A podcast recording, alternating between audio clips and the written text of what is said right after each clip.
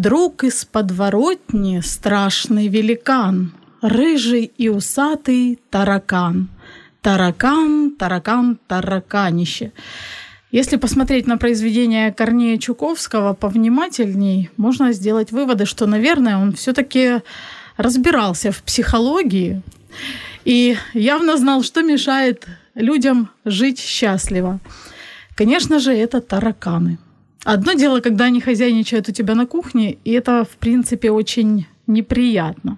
Но когда они хозяйничают у тебя в голове, это, по-моему, еще большая проблема. Вот сегодня как раз о тараканах мы и поговорим. Меня зовут Любовь Гасанова, и это программа «Мамские страсти».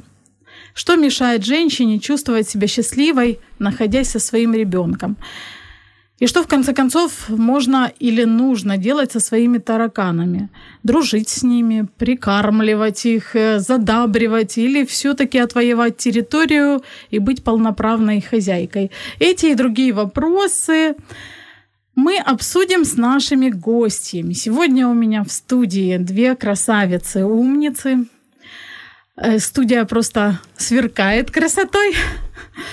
Э, я с удовольствием их представлю. Это Тоня Исай, журналист и автор популярного блога Борет Мам, которая не стесняется говорить открыто о своих чувствах и о, о своей неидеальности в роли мамы. Мамы для двухлетнего Богдана. И в гостях у меня Оксана Пономаренко, практикующий психолог, арт-терапевт, автор и ведущая различных тренингов и мастер-классов, коуч, автор статей в интернет-журнале про мам, а также жена и мама четырехлетней девчонки Валерии. Девочки, здравствуйте. Здравствуйте. Здравствуйте. Очень рада вас видеть. Спасибо, что вы такие красавицы. Пришли сегодня говорить со мной на такую, можно сказать, деликатную тему или не очень, может быть, красивую в плане того, что тараканы не очень красиво выглядят, да, и большинство вызывают скорее отвращение, чем приязнь. Прежде чем мы перейдем к обсуждению вопросов о том и поговорим о том, что же мешает женщинам э, чувствовать себя счастливо, какие тараканы живут в наших головах женских, которые портят нам жизнь. Я хочу пригласить наших э, дорогих слушательниц присоединиться к беседе. Вы можете звонить нам по телефону 0800 21 2018, как всегда, бесплатно с любых номеров – и что же вы можете сделать? Вы можете задать любой вопрос кому-то из наших гостей, либо же рассказать о своем собственном таракане, который вас мучает, терзает, не дает вам жизни и не дает вам радоваться жизни и наслаждаться своим новым, а может быть уже не новым, а уже привычным состоянием материнства. И для самых у нас смелых, самых смелых ждут подарки – что же это за подарки? По просьбам наших слушательниц, которые отреагировали в Фейсбуке, мы дарим книжку, которая называется «Тато в декрете». Эту книгу написал журналист Артем Чапай. Очень интересная книга, я читала и рекомендую почитать не только мамам, но и потом подсунуть своим э, мужьям, папам, чтобы они могли больше понимать вас и что чувствуете вы, находясь в декрете. И, конечно же, это еще один подарок. Вас ждет э, замечательная маска, волшебная маска из семян льна от нашего партнера бренда натуральной косметики «Успех». Как мы поступим? Мы поступим легко и непринужденно. Вот первое, кто дозвонится сейчас к нам в эфир со своим вопросом, та получит книгу. Вторая наша слушательница, которая дозвонится с вопросом или с рассказом о тараканах, получит замечательную масочку. Девочки, ну а у меня вопрос к вам.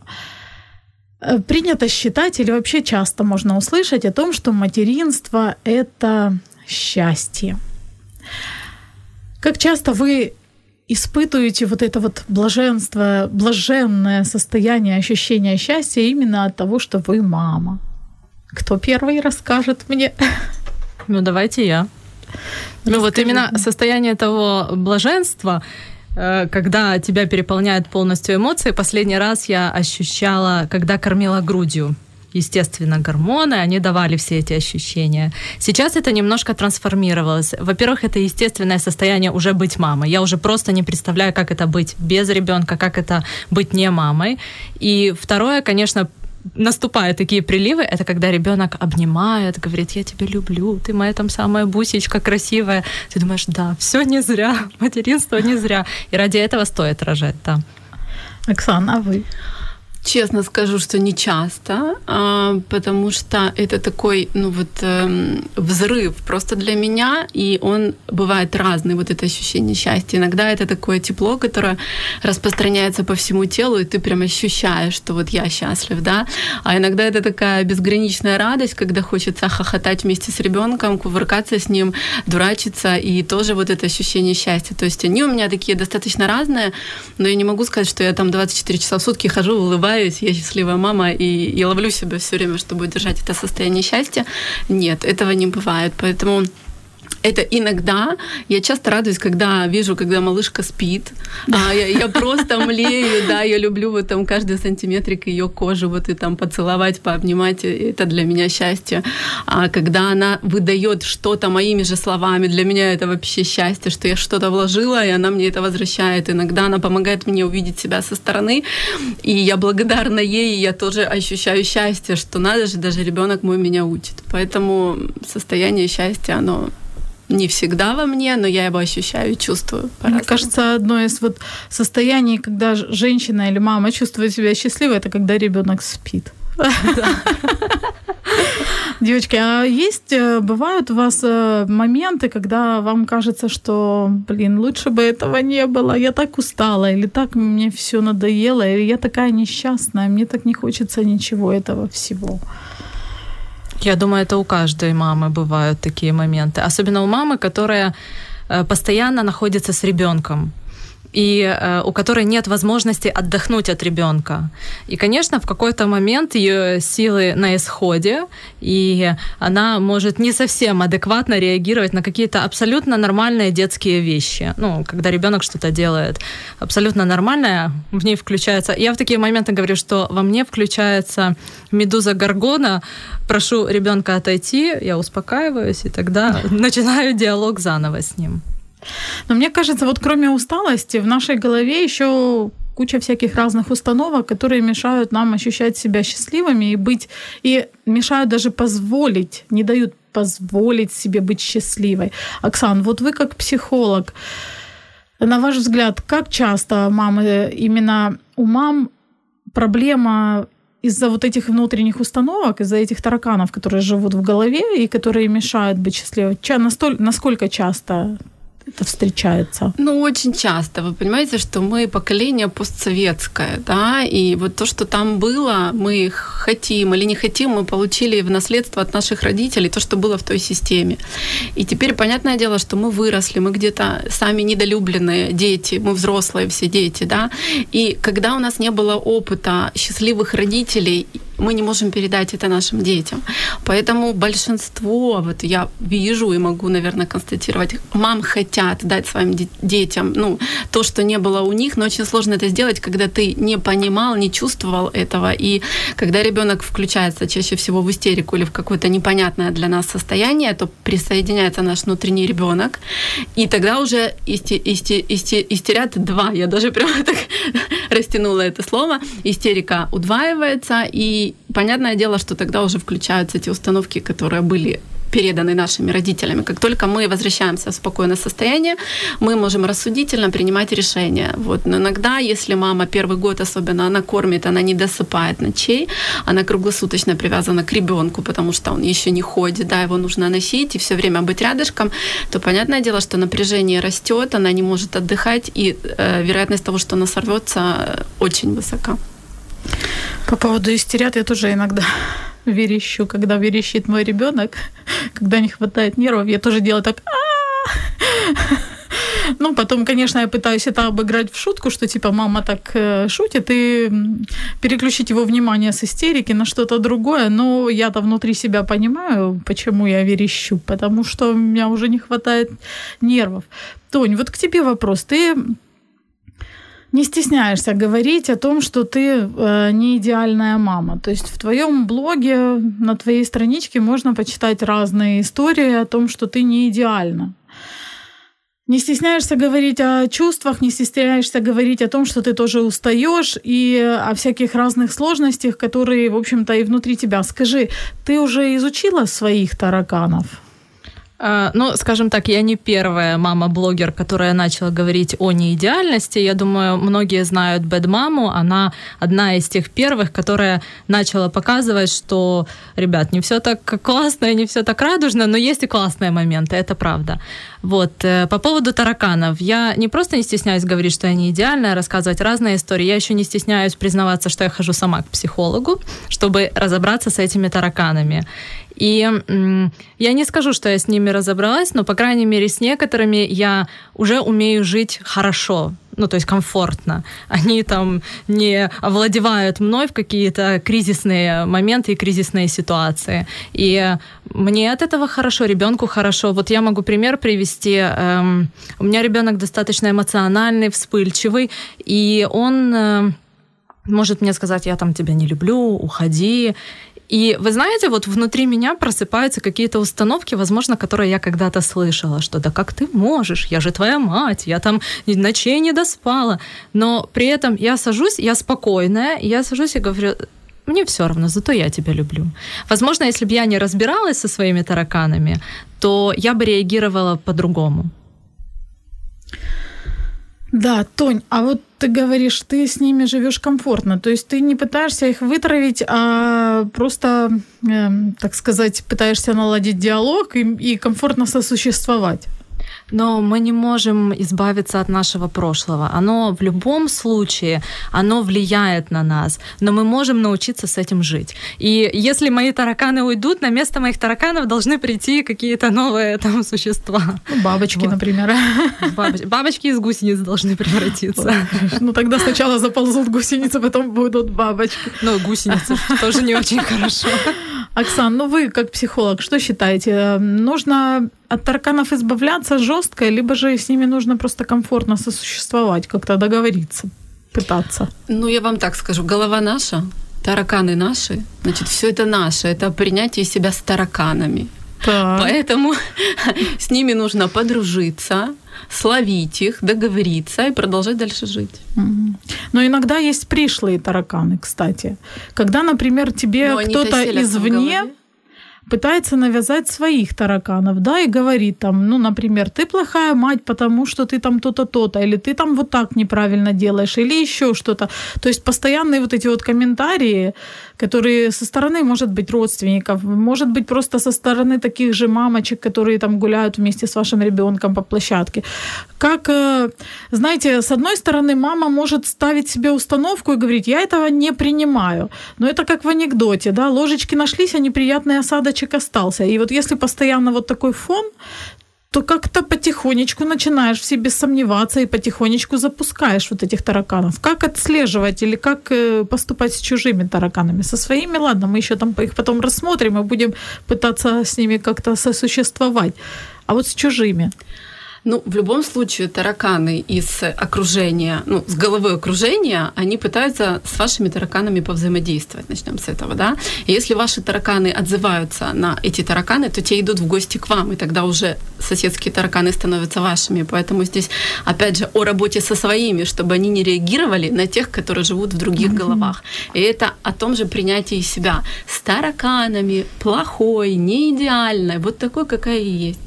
И То есть надо учить своих тараканов еще отвоевывать территорию. В любом случае, мне очень нравится фраза э, «любому ребенку будет что рассказать своему психотерапевту». Конечно. Даже да. если ты будешь супер мамой там, и все супер для него делать, все равно будет не так, как хотелось бы ему. Вот один из тараканов, которые, мне кажется, мешают жить многим мамам и чувствовать себя счастливыми, это сравнивание. Мы постоянно, ну, многие, по крайней мере, из нас постоянно, даже, может быть, неосознанно сравниваем себя с другими женщинами, да, э, сравниваем своих детей с другими детьми. Вот там, вот этот ребенок спокойный, мой такой эмоциональный, там, истерит, значит, я что-то делаю не так. Вот там а, она такая вся красивая и все успевает, и там, и там, и там, и там, а я вот лохудрочка такая, не успеваю, там даже некогда мне зубы почистить и причесаться, и ребенка причесать некогда. Значит, я плохая мама. Э, Тонь, у тебя возникают вот такие вот моменты, когда ты сравниваешь себя с кем-то? Сейчас уже намного реже. Э, раньше, возможно, это было чаще. Эм, плюс э, еще есть один очень большой минус – это соцсети, да, там, где жизнь, она приукрашена, и она выдается немножко не такой, какая есть на самом деле. И вот когда ты смотришь там эти профили идеальных мам, ты думаешь, нет, со мной что-то не так. Э, недавно у меня э, была ситуация такая, когда я себя сравнила. Э, мама четырех детей показывала свой быт, показывала, как она там справляется. И я сижу и думаю, мне грех жаловаться, у меня один ребенок, у нее их четверо. Вообще, что я там себе вздумала жаловаться на какие-то вещи, а потом думаю, но всем э, даются испытания по силам. Значит, на данный момент мне и один ребенок тяжело, а четыре это было бы вообще катастрофа и крах. Поэтому, ну, сравнивать э, это дорога в никуда. Особенно если оно начинает бить где-то внутри там по твоей самооценке. Если, конечно, ты сравниваешь для того, чтобы развиваться и становиться лучше, это, это хорошее сравнивание, но есть и не очень хорошее. А если сравниваешь для того, чтобы повысить свою самооценку, ищешь там кого похуже, думаешь, ой, так я ж такая классная мама. Это, это тоже неправильно на самом деле. Но такие моменты, кстати, вот э, иногда бывает, я думаю, что я там ужасная мама, я там э, что-то делала не так, а потом мне попадается на глаза э, статья там о том, что мать бросила ребенка в лесу или еще что-то такое. И в тот момент я понимаю, что на самом деле я классная мама, и что все замечательно, и не нужно себя травить вот, этим, вот этими вот установками, что э, все ужасно, и что я там не, не самая идеальная мать в этом мире. Оксан, ну вот вы как психолог, скажите нам, откуда берутся, берется вот эта привычка сравнивать себя с кем-то? Ну, она просто какая-то такая, мне кажется, бесконечная эта привычка, вроде как уже и понимаешь, что это глупо, но ну как-то интуитивно или подсознательно, неосознанно, вот правильное слово, неосознанно это все происходит. Конечно, неосознанно, потому что постсоветское время, опять же, вернемся, да, менталитет у нас какой? Нас сравнивали родители, нас оценивали в школе учителя, и мы продолжаем оценивать уже во взрослой жизни, хотя мы понимаем, что хорошего от этого нам мало. А, но если посмотреть, э, не так плоха оценка, как может показаться на первый взгляд. Почему? Потому что мы же, когда идем в лабораторию, сдаем анализы, есть какая-то норма, да, с которой сравнивают те показатели, которые у нас есть. То есть в определенные моменты, когда мы начинаем сравнивать нашего ребенка с такими же детками вокруг, ну, то есть мы смотрим, что году ребенок на ножке должен стать. Мы понимаем, что вот это сравнение, да, стоит, не стоит, все, конечно же, индивидуально, но хотя бы приблизительно мы понимаем, что если вдруг ребенок ребенок не стал на ножки, то мы можем обратиться за помощью, да, и это уже нам дает какую-то информативность. Если мы вообще перестанем сравнивать и говорить все замечательно, идеально, то мы что-то пропустим в этом вот э, возрасте ребенка, когда только все формируется, и когда мы можем еще успеть что-то исправить, что мы заметили. Это то, что касается детей. Что касается взрослых, ведь мы, когда сравниваем с теми, кто лучше нас, что просыпается в нас, если родители в детстве говорили нам, ой, ты вот такая плохая, неаккуратная, там, я не знаю, еще какие-то, ну, вот такие детские установки, да, а, посмотри на Машу из соседнего подъезда, вот она вся аккуратная, отличница, все замечательно. Что мы ищем? Мы ищем подтверждение того, что я вот такая плохая, вот, вот это вот состояние, которое нам дали родители – недолюбленности. Хотелось быть как Тамаша, но в то же время хотелось этой Маше набить морду, потому что я не соответствую каким-то критериям, правильно? Да, и тогда что мы делаем? Мы находим оправдание. А, у Маши там муж классный, Маша там, у нее все замечательно. То есть мы находим какие-то такие вот эм, ответвления, да, которые помогли Маше вот добиться того, что у нее... Я никогда этого не сделаю, да, что мы сделали? Мы обрезали свое развитие. Почему? Потому что мы завидуем Маше, но мы не позволяем себе завидовать, мы не признаем зависть потому что зависть – это что? Это плохое чувство. Да, нельзя завидовать, кому всем говорили, нельзя завидовать. Почему нельзя? Оно есть, оно во мне, оно мое. Да, я завидую. Чему я завидую? Потому что она какая? Красивая. Что она сделала для того, чтобы быть красивой, да? Может быть, она кушает меньше меня, может быть, она ходит к косметологу чаще меня, может быть, она, ну, не знаю, ведет здоровый образ жизни. То есть можно же рассмотреть вот более широко и посмотреть, а чего хочу я? Нужна ли мне такая идеальная фигура? Э, ну, вот эта красота, которая есть у Маши. То есть это что-то такое нереальное, за что мы цепляемся, чтобы ну, опять же, какую-то свою плохость Хочу ли я жертвовать да, чем-то да, да, ради получения вот такого результата? Или же меня устраивает вот это, и, и все хорошо, Либо же другой вариант развития событий. Мы находим маму, которая явно будет э, хуже нас, и тогда что? Тогда мы будем хорошими мамами. Мы все время Чтобы будем видеть, куда фоне... сливать. Да, да, ой, она так, не-не, мы ей будем рассказывать, что делать, и тогда самооценку повышать за счет вот этой мамы.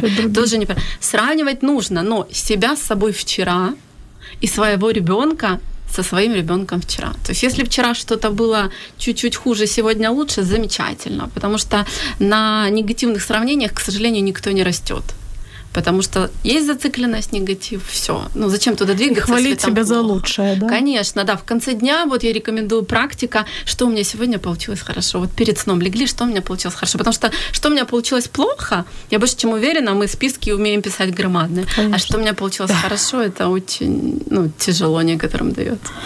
Мы вернемся к нашему разговору о таких рыжих и усатых тараканах буквально через несколько секунд. Ви слухаєте Радіо М. Радіо М. Мистецтво. Радіо М. Это программа «Мамские страсти», и сегодня мы говорим о такой, может быть, не совсем женской теме, но в то же время женской. Мы говорим о тараканах, о тех самых, которые живут в наших головах и мешают нам чувствовать себя счастливыми, чувствовать себя счастливыми мамами. Сегодня в гостях, я напоминаю, у меня две совершенно замечательные, обаятельные умнички, мамы и профессионалы. Это Тоня Исай, журналист и автор популярного блога «Борет мам», и Оксана Пономаренко, практикующий психолог, арт-терапевт, автор, ведущая различных тренингов и мастер-классов, коуч и автор статей в интернет-журнале про маму. Девочки, вот еще один такой таракан, как мне кажется, который отравляет э, жизнь многим. Это называется «я должна быть». Я должна быть идеальной. Идеальной мамой, одновременно идеальной женой и идеальной хозяйкой. Что это значит? Это значит, что муж у тебя всегда счастлив, доволен, он всегда сыт, в доме всегда убрано, чистенько и красиво, что мне кажется вообще, если честно, нереально, когда в доме маленький ребенок, но это такое дело.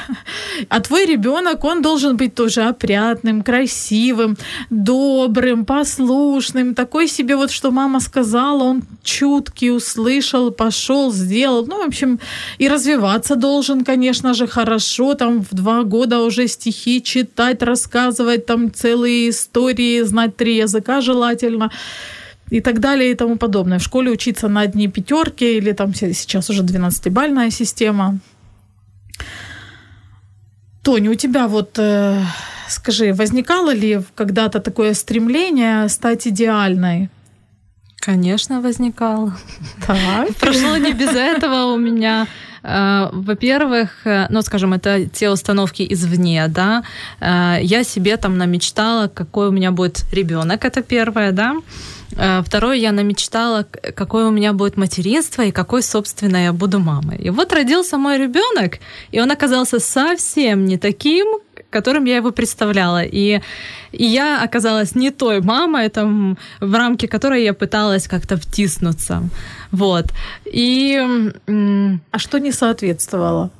А, первое, что не соответствовало, вот э, перед тем, как э, мой ребенок должен был родиться, я пришла к знакомой в гости, у нее ребенок вот буквально родился. У нас там разница была три месяца.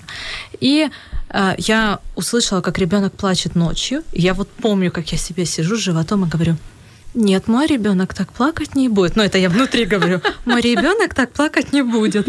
И когда он первые две ночи в роддоме просто орал, и потом еще четыре месяца орал, я поняла, что все вот там вот мои установки, это все э, можно забыть об этом, запечатать это все и когда-нибудь открыть вот так вот посмеяться над этим всем. Просто, ну, не все так, как мы себе представляем. Э, хорошо, когда ожидания и реальность, они совпали это прекрасно. Но когда они не совпали, у меня первое было такое разочарование, разочарование в себе, э, именно в себе. Значит, я что-то делаю не так, значит, проблема это во мне.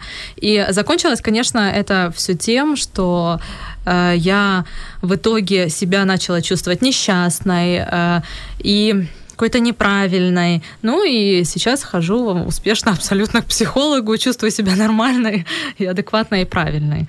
Это замечательно. Тонь, а вот скажи, мне кажется, в рамках вот этой вот стремления быть идеальной, вот одна из установок, что я должна быть такой-то, э, эта установка, она, в принципе, отметает возможность обращения за помощью к другим. Вот тебе было сложно просить помощи, даже, допустим, собственного мужа, сказать, что я устала, побудь там с ребенком какое-то время или еще что-то. Э, но по поводу мужа нет. Э, я могла его попросить о помощи. Я помню, даже были такие ночи. Но я, в принципе, понимала, что мой муж, э, ему завтра идти на работу, я могу там с ребенком лечь днем спать. Я его старалась не будить там в рабочие дни. Но было пару таких ночей, когда я просто уже не могла, я его будила, говорю, так, на тебе ребенка, часик побудь с ним, я просто перекимарю, встану и заберу его. Так оно, в принципе, и происходило. Единственное, что я не могла додуматься, это вы вдумайтесь, да, я не могла додуматься попросить помощи у старшего поколения, у бабушек, у дедушек. Э, мама, она хотела, моя мама очень хотела помогать там первое время, но ее помощь, э, она хотела взять коляску и пойти погулять с коляской. Я вообще не представляла, как я там отдам ребенка. У меня не было этого файла в голове, что я могу отдать ребенка ребенка и куда-то уйти. Э, ну, чтобы кто-то с ним ушел. А почему? Ты переживала, что ли? Да, да, вот у меня вот настолько было это все как-то с ним связано. Сейчас я отдаю вообще без проблем. И я не могла э, попросить маму о другой помощи. Вот я думала, что да, помощь э, это состоит в том, э, да, это забрать ребенка, пойти с ним погулять, чтобы я там приготовила кушать, там поспала, вместо того, чтобы сказать, мам, привези мне суп в банке, пожалуйста. Или там, э, позаметай у меня, пожалуйста. Я вот просто не додумывалась такое сказать. А отдать ребенка и уйти куда-то я тоже не могла, потому что я его кормила. И вот у меня была вот эта вот связка постоянно с ним. Оксан, как вы считаете, почему мамы, во-первых, э, ну, я думаю, это из детства, да, опять-таки установка, что ты должна быть идеальной, или это внешние тараканы, которые нам активно навязывают? Но почему женщинам часто трудно очень э, просить о помощи? Почему они стесняются сказать, что я устала, я там не могу, у меня нет сил, я устала от ребенка даже. Почему? Вы знаете, а, сначала, если посмотреть, то вот эти вот ожидания того, что происходит, и реальность, да, ну, вот ожидания, они всегда где-то там, и они такие, вы знаете, мы всегда же рисуем в своих ожиданиях какую-то идеальную картинку, вот соответствие того, что я хочу видеть. Почему? Потому что мы насмотрелись каких-то фильмов, мы начитались каких-то книг, наслушались каких-то историй, и, в принципе, если мы посмотрим на окружение, то никто никогда, ну, практически никогда чего-то такого вот ссор из избы не выносит, да, даже если что-то происходит, то с этим делятся с очень ограниченным кругом людей, и получается, что мы всегда видим только красивую картинку, нам кажется, что вот все настолько идеально, а ту другую часть, если у меня по-другому, значит, со мной что-то не так. И уже тогда очень сложно, ну, вообще себя воспринимать адекватной, да. А, мамой и тем более в процессе послеродовом, когда, ну, ты получаешь ребенка, если это первый ребенок, это вообще шок, что с ним делать, куда с ним бежать, и, и вообще я не понимаю, да. Ты тревожишься очень сильно, очень много страхов возникает. А, попросить помощи. Здесь э, какой, какая, э, как, как правильно сказать, понимаете, для того, чтобы попросить, нужно признать, что я не смогла. Что я не идеальная. Я, нет, я не осилила. Вот что-то у меня не получилось. Это опять вот эта вот хорошая девочка. Женщина в нашей стране все может, все подымет, все вынесет. Но мы выросли поколение, мы не можем, мы вот какие-то слабые, мы какие-то нытики, да, ну вот мы такие, не можем, да. И получается, что мы и не можем, и не можем признаться себе в том, что мы не можем, и, соответственно, мы лишаем себя помощи, которую могут оказать нам близкие, друзья, ну вот кто угодно, кто находится в поле нашего а, круга общения. Другой вопрос, вот отпустить маму, как отпустить маму с коляской? Конечно, как отпустить? Мы же не контролируем, что происходит там, а вдруг он замерзнет, мама не поймет, что он замерз, ребенок, да? Или он проголодается, будет плакать, что будет с мамой? То есть даже если мама взяла коляску и пошла гулять на улицу с ребенком, то не факт, что Тоня расслабилась. Она же сядет и будет холодно, жарко. Да, конечно. То есть она настолько связана с ребенком, и здесь иногда кажется, что очень просто взять коляску, пойти погулять с ребенком, но не всем мамам это приемлемо. Порой действительно проще, когда мама приехала к тебе домой, приготовила ту еду, к которой ты привыкла, которую ты любишь, а поубирала у тебя в квартире, пока у тебя нет времени, и это намного больше вклад в, а, ну, в э, вашу семейную жизнь, семейные отношения, и, и благодарность возникает, что все равно, гуляя с коляской, можно отдохнуть, потому что ребенок спит, ты можешь или почитать, или а, ну, где-то походить. Даже видела мам, которые там засыпают где-то с коляской. Случайно, конечно, но а, варианты. И, конечно же, боятся, что, мне кажется, еще один вариант, что мама откажет. Если я попрошу, мама откажет. Вот мы боимся, что нам откажет в помощи иногда. Поэтому нужно пробовать и просить. Но мне кажется, вот еще, допустим, попросить помощи, когда ты очень устал, там, изнеможден сильно, это еще куда ни шло. То есть э, многие могут все-таки решиться и попросить, там, сказать мужу или сказать там бабушкам, мамам своим, сказать, что приедьте, там, помогите хоть как-то. А вот попросить помощи для того, чтобы себе сделать выходной, мне кажется, это вообще из разряда фантастики. То есть как ты устала? Чего это ты, собственно говоря, устала? Тоня, у тебя возникали с этим сложности? Я знаю, что у тебя периодически, наверное, бывают У меня выходные, часто бывают выходные. Мне О. в этом плане повезло. После годика моего ребенка регулярно забирают на выходные по возможности. Опять же, я там не стараюсь нагружать сверх, потому что я понимаю, что все-таки большую часть должна проводить с ребенком я. И абсолютно нормально у меня не возникает там никакого чувства вины или еще что-то такое. Я отдаю ребенка, я знаю, что ему там хорошо, что ему комфортно, что его там накормят, э, уложат спать, что с ним поиграют, что ему будет отлично, замечательно. В это время будет отлично, замечательно мне. Возможно, я тоже сделаю то, что я хотела уже давно сделать. Но даже элементарно э, мы все равно остаемся женщинами, и мы хотим куда-то выйти э, без ребенка и не на площадку площадку, то есть куда-то в другое место сходить. И спокойно э, кофе попить. Да, спокойно попить кофе. Опять же, э, для меня это важно, чтобы восстановить э, свой внутренний ресурс э, благодаря которому я могу адекватно взаимодействовать с ребенком потом еще целую неделю или может даже больше. И это важно. Сейчас, например, я смотрю на мам, которые срываются там на детях, э, кричат, и Раньше я думала, как они могут там из этой серии. Но я понимаю, это же насколько человек должен быть вне ресурсе, насколько ему пусто внутри и плохо, что он не может, он взрослый человек, он не может взять себя и э, контролировать свои эмоции или там вернуть свои эмоции, повернуть в другое русло. И поэтому я не хочу так реагировать, я хочу быть э, счастливой, довольной, потому что от этого зависит благополучие всей моей семьи. От этого будет зависеть, буду я пилить мужа или не буду пилить мужа, да, буду я там э, на ребенка неправильно реагировать или не буду. Поэтому я по максимуму э, стараюсь заботиться о себе. Еще хочу сказать, э, когда я только начала ходить к психологу, первое задание было это в день делать себе пять приятностей, ну, там мелких каких-то. Я думаю, думала тогда, что за бред? Как оно вообще повлияет там, на какое-то мое общее состояние?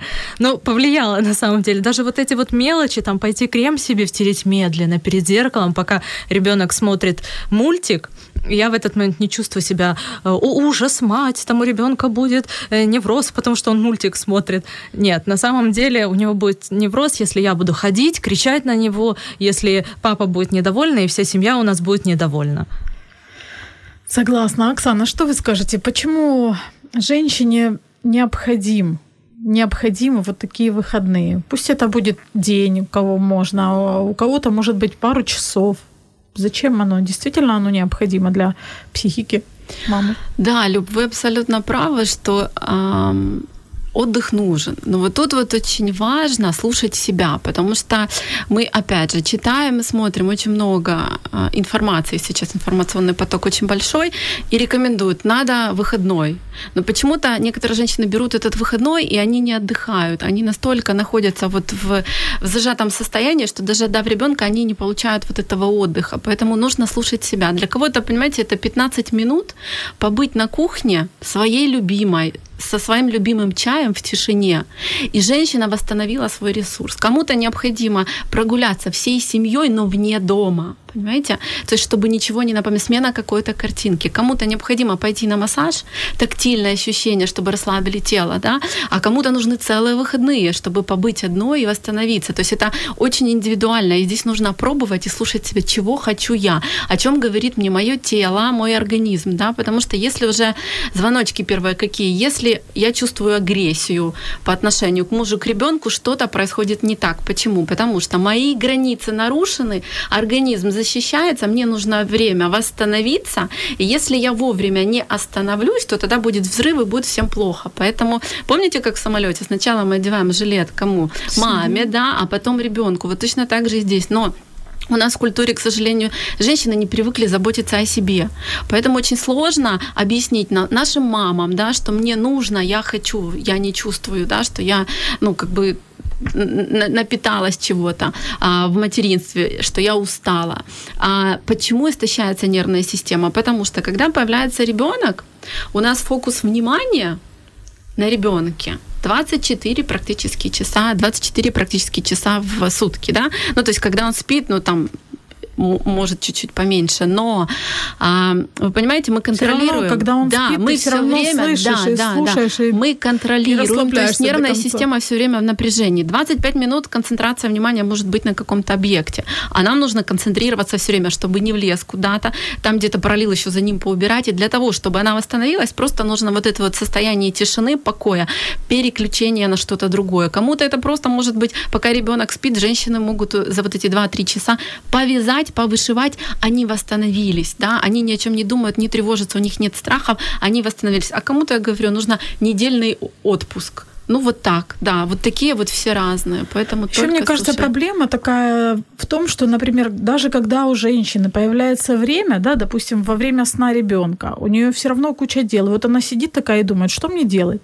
Попить чай, сходить, простите, спокойно в туалет, э, приготовить еду, поубирать или еще что-то.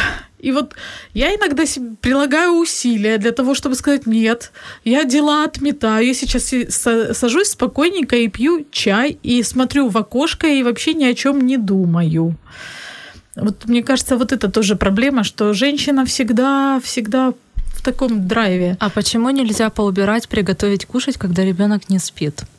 Я сейчас это делаю зачастую как раз, когда ребенок не спит. Да, я плохая мама, я там включаю мультики, он у меня в это время смотрит мультики. Сейчас я э, его больше стараюсь привлечь, опять же, к кухне, он мне помогает мыть посуду, там, ну, какие-то такие элементарные вещи, и ему нравится это делать. Э, ну, или там с пылесосом он может походить, пока там штору, конечно, не засосет в пылесос, но это не важно. И ну, то есть женщины у нас почему-то считают, что когда ребенок спит, я должна там переделать кучу дел, спасти этот мир, э, одеть себе плащ э, супервумен, там, ну, вместо того, чтобы просто отдохнуть. Это же неправильно. Ведь ВОЗ, он же говорит, что там с, ребенком нужно гулять, там два часа утром, два часа там вечером, нужно с ним проводить время, нужно делать то, нужно делать это, вот это вот опять нужно и должна, нужно и должна. Да. Поэтому у меня есть единственное время впахивать, когда ребенок спит, а потом ребенок встает, ты уставший, недовольный и не можешь... Злой, не выспавшийся. Не можешь с ребенком нормально, адекватно взаимодействовать, тебе не хочется с ним играть, тебе вообще уже ничего не хочется. Поэтому можно это делать абсолютно спокойно, спокойно, когда ребенок бодрствует. Согласна. 0800 21 2018. Наши дорогие слушательницы, я понимаю, что тема такая... Хочется, может быть, быть правильной мамой, идеальной мамой. Если позвонить э, и задать вопрос, это может означать, что вы не идеальная, а тем более, если вы осмелитесь рассказать о своем таракане, который мешает э, вам жить, то тем более вот как это.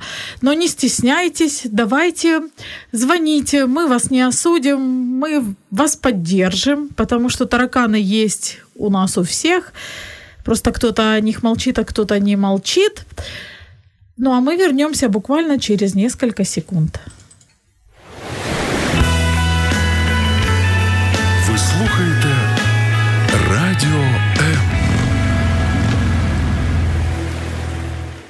Это программа «Мамские страсти». Сегодня мы говорим о тараканах, которые мешают нам жить. Которые мешают нам не просто жить, а жить счастливо и быть счастливыми. Мне кажется, вот еще один таракан, который часто встречается, пробегает в наших головах или живет в головах у женщин, это миф о том, что если ты любишь, то ты всегда будешь готов терпеть все. То есть у тебя достаточно будет терпения для человека, которого ты любишь. И вот если ты срываешься, и тебе не хватает терпения, и хочется э, в лучшем случае или нет, или не в лучшем случае, но хочется иногда удариться головой о стену, то значит ты не любишь. Не любишь своего ребенка там, допустим. Насколько вам кажется, насколько это правда? Насколько это соответствует действительности? Тонь, ты срываешься иногда? Ну, ты все, говорила, все что мы ты люди, да. Вы знаете, сейчас это происходит реже, опять же, потому что я все время забочусь о своем внутреннем ресурсе. Также я заметила, что муж мой тоже начал заботиться о своем внутреннем ресурсе. Вот для него рыбалка это восстановление его внутреннего ресурса, и он там какие-то штуки крутит, какие-то там крючки вяжет. И раньше, возможно, я бы ходила и, и думала, ну, и что-то ему говорила, такое, вот, ты опять едешь, там, оставляешь меня с ребенком. Сейчас уже такого нету, потому что я понимаю, что для него это тоже важно. Он тоже устает, и э, он несет тоже не меньший груз ответственности, возможно, даже и больше, чем я. Вот. И поэтому я забочусь э, о себе, и тогда, даже когда ребенок э, выводит, можно так сказать, из себя, я могу это вовремя отследить и вовремя остановиться. Это важно. Ну, просто важно всегда заботиться о себе. Когда будет счастлива мама, она будет реже эм, неправильно реагировать на ребенка, она будет реже срываться. Все-таки мы люди взрослые, да, и э, в наших силах контролировать э, наши эмоции. Еще есть такая штука, это э, у нас есть у всех какие-то установки по поводу того, как должен себя вести ребенок. Ну вот э, идеальный ребенок, он же там приходит на площадку, он там либо меняется, либо делится, он никогда не выхватывает игрушки. Там идеальный Не ребенок кусается, не не бьётся. кусается, он там стоит смирненько, он никогда не бьет там ножками по горке. И вот важно еще понять, что на самом деле идеальных детей нету, и это нормально. Просто у кого-то чуть э, более э, Харизматичные, харизматичные, да, будем их так называть, дети, да, у кого-то чуть более спокойные, но также и в жизни. И э, в этот момент важно ребенка научить э, тоже правильно контролировать свои эмоции. Ведь если он там будет себя э, вести агрессивно, и в этот момент мама начнет, да как ты можешь, да, да, да». ну то есть она отвечает Агрессия тем же, агрессию. да, она отвечает тем же, ребенок никогда не научится нормально себя вести, как взрослый человек. Ну, не- ну, вот я так думаю, по крайней мере. Оксана, вы вот э, как считаете, есть ли взаимосвязь между вот терпением и любовью? То есть можно ли определить по степени терпеливости, что мама любит или не любит ребенка, и нужно ли вообще это делать? Мне кажется, это вообще не связано. Ну, терпи. Мы можем потерпеть. Когда? Ну, потерпи, потерпи. Ну, вот я вам говорю, ну вот когда?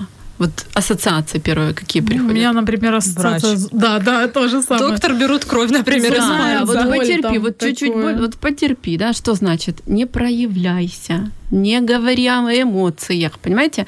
То есть любишь, терпи. А как понять, я люблю или терплю? Ну, то есть там уже как-то как-то странно. Если терплю, значит люблю, или если люблю, значит терплю. То есть там вот уже какая-то связка непонятная.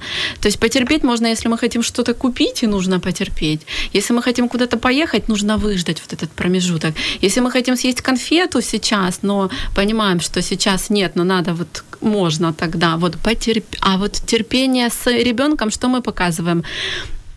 Мы терпим, а эмоции куда мы засовываем? В тело, да, то есть это о чем, да? Мы все туда, ага, я ты меня раздражаешь, но я себе в этом не признаюсь и тебе это не покажу. Но что происходит? Как только вы засунули эмоцию свою вот сюда, и ее считал ребенок и выдал вам истерикой. Вы обращали внимание, когда вы да. начинаете терпеть, а внутри все кипит, вы снаружи, я терплю, ну то есть что это? Вы... Каменное лицо. Да, каменное лицо, тонусе, сжатые да. кулаки, да, ребенок что делает? Он очень чувствителен к маминому эмоциональному состоянию, и он сразу же вам выдаст это вдвойне, и вы будете думать, что ж такое, я же внешне вроде спокойная, да, но я туда столько всего засунула, что только ребенок может это за меня от, от, отыграть. У нас звоночек.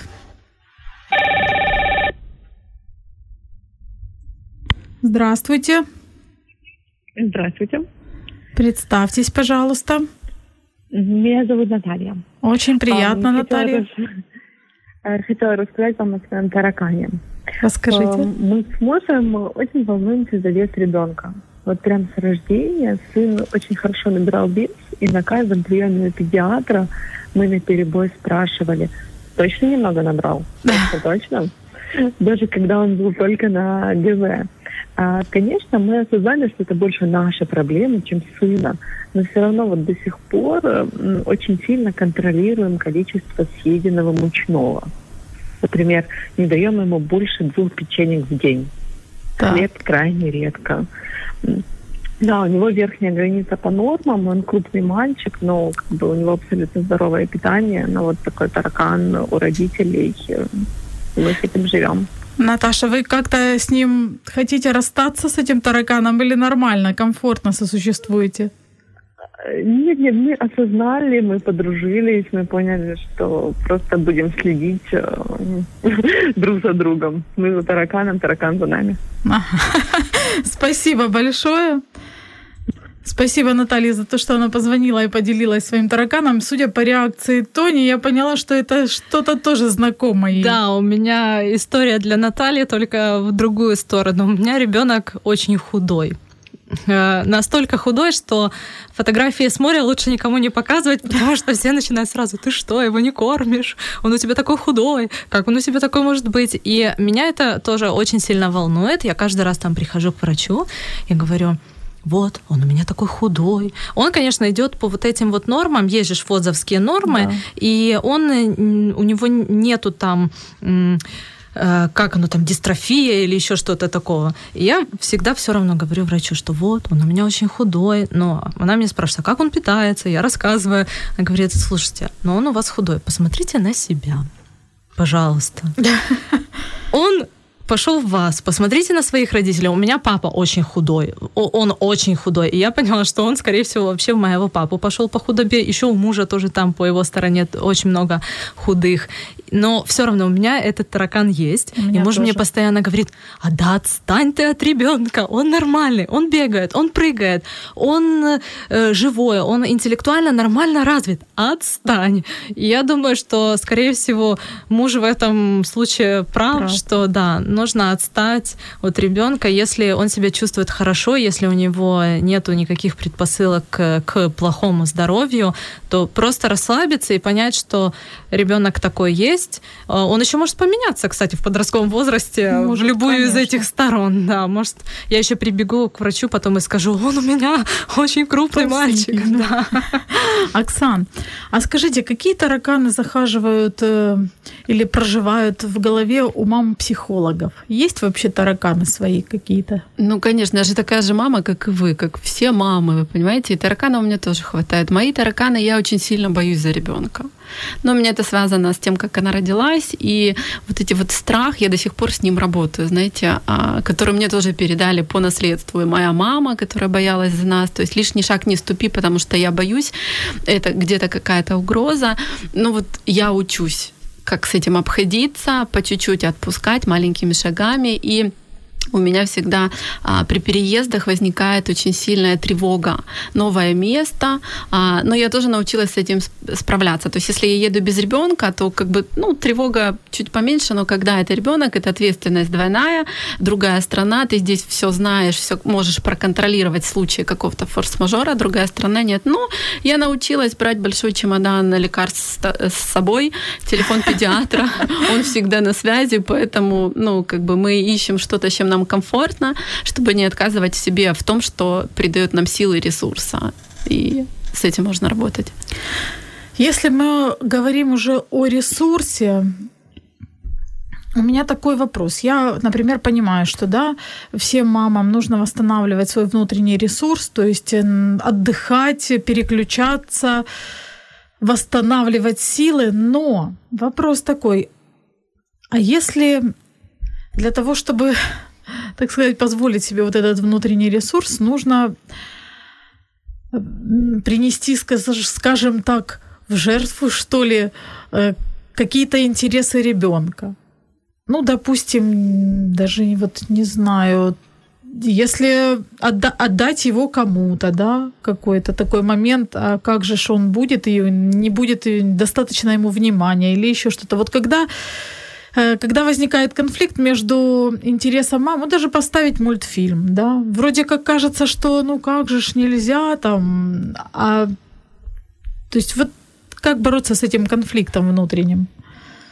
Договариваться с собой, опять же, отдать ребенка куда-то. Но мы же не привозим его, э, не зная. Я никогда, например, не отдам незнакомому человеку. То есть я должна изначально узнать, что это за человек и доверять ему. Понятно, что я не отвезу его соседке там э, тете Гале, э, просто потому что я не знаю, как она с детьми взаимодействует и все остальное, потому что мне нужно куда-то там уехать. Я такого не сделаю. Но я отдам тому, кому я доверяю я поставлю мультик, не страшилку какой-то Monster High, я поставлю, например, те же фиксики, он развивает, у меня уже ребенок очень много чего из фиксиков рассказывает, там, про электроэнергию, и, кстати, очень удобно, э, он руки не хочет мыть, я говорю, а вот помнишь, мы в фиксиках про микробы смотрели, и он сразу идет мыть руки. Вот, поэтому, ну, всегда есть право выбора. Если есть какой-то внутренний конфликт, отдавать ребенка, оставлять или что-то там включать и восстанавливать свой ресурс ресурс вообще не имеет смысла, потому что ресурс э, не восстановится. Мама будет все время находиться в каком-то напряжении, мама будет на взводе, о каком мама там ресурсе себя виноватой. виноватой, да, о каком там ресурсе вообще идет речь. Оставить тому, кому доверяет, или не включить мультик, но дать какую-то новую игрушку. То есть всегда можно найти варианты. Оксан, что вы скажете? Вот э, что можете посоветовать или пожелать мамам, у которых, например, нет возможности подключать там близких родственников? Как им восстанавливать свой внутренний ресурс для того, чтобы чувствовать себя счастливыми? Вы знаете, если нет родственников, всегда есть соседи, подруги во дворе. То есть очень часто мамы ведь могут подружиться на детских площадках, и всегда можно скооперироваться с кем-то. Допустим, давай я сейчас возьму твоего ребенка на пару часов, они поиграют у меня, а завтра ты возьмешь моего. То есть искать каких-то мам, которые близки вам по вашему уровню ценностей, по ответственности, а не отдавать там, потому что вам мама понравилась. Просто, ну, то есть посмотреть. Обычно мы коммуницируем с теми, кто очень похож на нас, да, а, искать помощи вот среди таких друзей. Они всегда найдутся. Крестные могут быть рядышком, да, иногда свекровь, не рассматривают очень часто, я знаю этот вариант, потому что свекровь не мама, и страшно оставить. Но если вы чувствуете, что срываетесь, если вы чувствуете, что вы устали, вас ничего не радует, позаботьтесь о себе, потому что если о вас никто не позаботится, это вы, да, то у вас никого нет, да, и у вашего ребенка злая мама ему тоже не нужна. У вас есть только вы, и только вы можете позаботиться о себе. И это ответственность о себе. Да, да мне взять. кажется, еще одна проблема у многих женщин это то, что мы ждем почему-то, что кто-то о нас позаботится.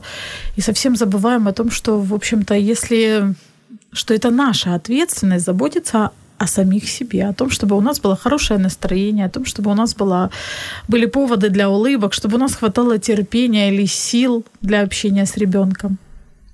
Тонь, ты что-то хочешь сказать? Я, чувствую. я просто думаю, что специалист в этом деле согласится со мной, но это как раз штука из детства. Это о том, что мы считаем, ну вот как родители заботились о нас, о детях, да, и мы считаем, что э, у нас же у каждого есть этот внутренний ребенок, который он у нас э, будет всегда, но эм, многие не понимают, что ты сам уже взрослый для своего ребенка, и что должен ты заботиться о себе. И э, мы ждем именно заботы от окружающих, как мы когда-то ждали от родителей, что они должны позаботиться о нас, детях. Поэтому, э, ну, это осознание, это важно, чтобы человек сам к этому пришел и понимал, что только он сам. Но иногда я еще добавлю две секунды. Иногда очень хочется, чтобы о тебе позаботился кто-то. Как? Обнял тебя, да? Всегда же есть рядом муж, и его можно попросить именно в этот момент. Обними, Обними пожалуйста, укрой меня пледиком теплым, полежи рядышком, принеси мне чай. Это простые вещи, но иногда они дают столько ресурса, что это того стоит. Просите и будете услышаны. К сожалению, Наше время заканчивается, наш эфир заканчивается. Сегодня Наталья получит подарок, в подарок книгу «Тато в декрете», с чем мы ее поздравляем. Мы свяжемся потом после эфира и расскажем, как можно получить книгу. Я благодарю наших гостей, благодарю Тоню, благодарю Оксану за то, что вы были откровенны, за то, что вы были искренни, за то, что ну, лично мне было с вами очень интересно. Спасибо нашим слушательницам, которые были с нами. И, конечно же, в завершении я хочу пожелать действительно заботиться заботиться о себе. Заботиться, заботиться и еще раз заботиться о своем состоянии, о своем ресурсе и быть счастливыми в материнстве. Услышимся в следующий четверг. До свидания. thank you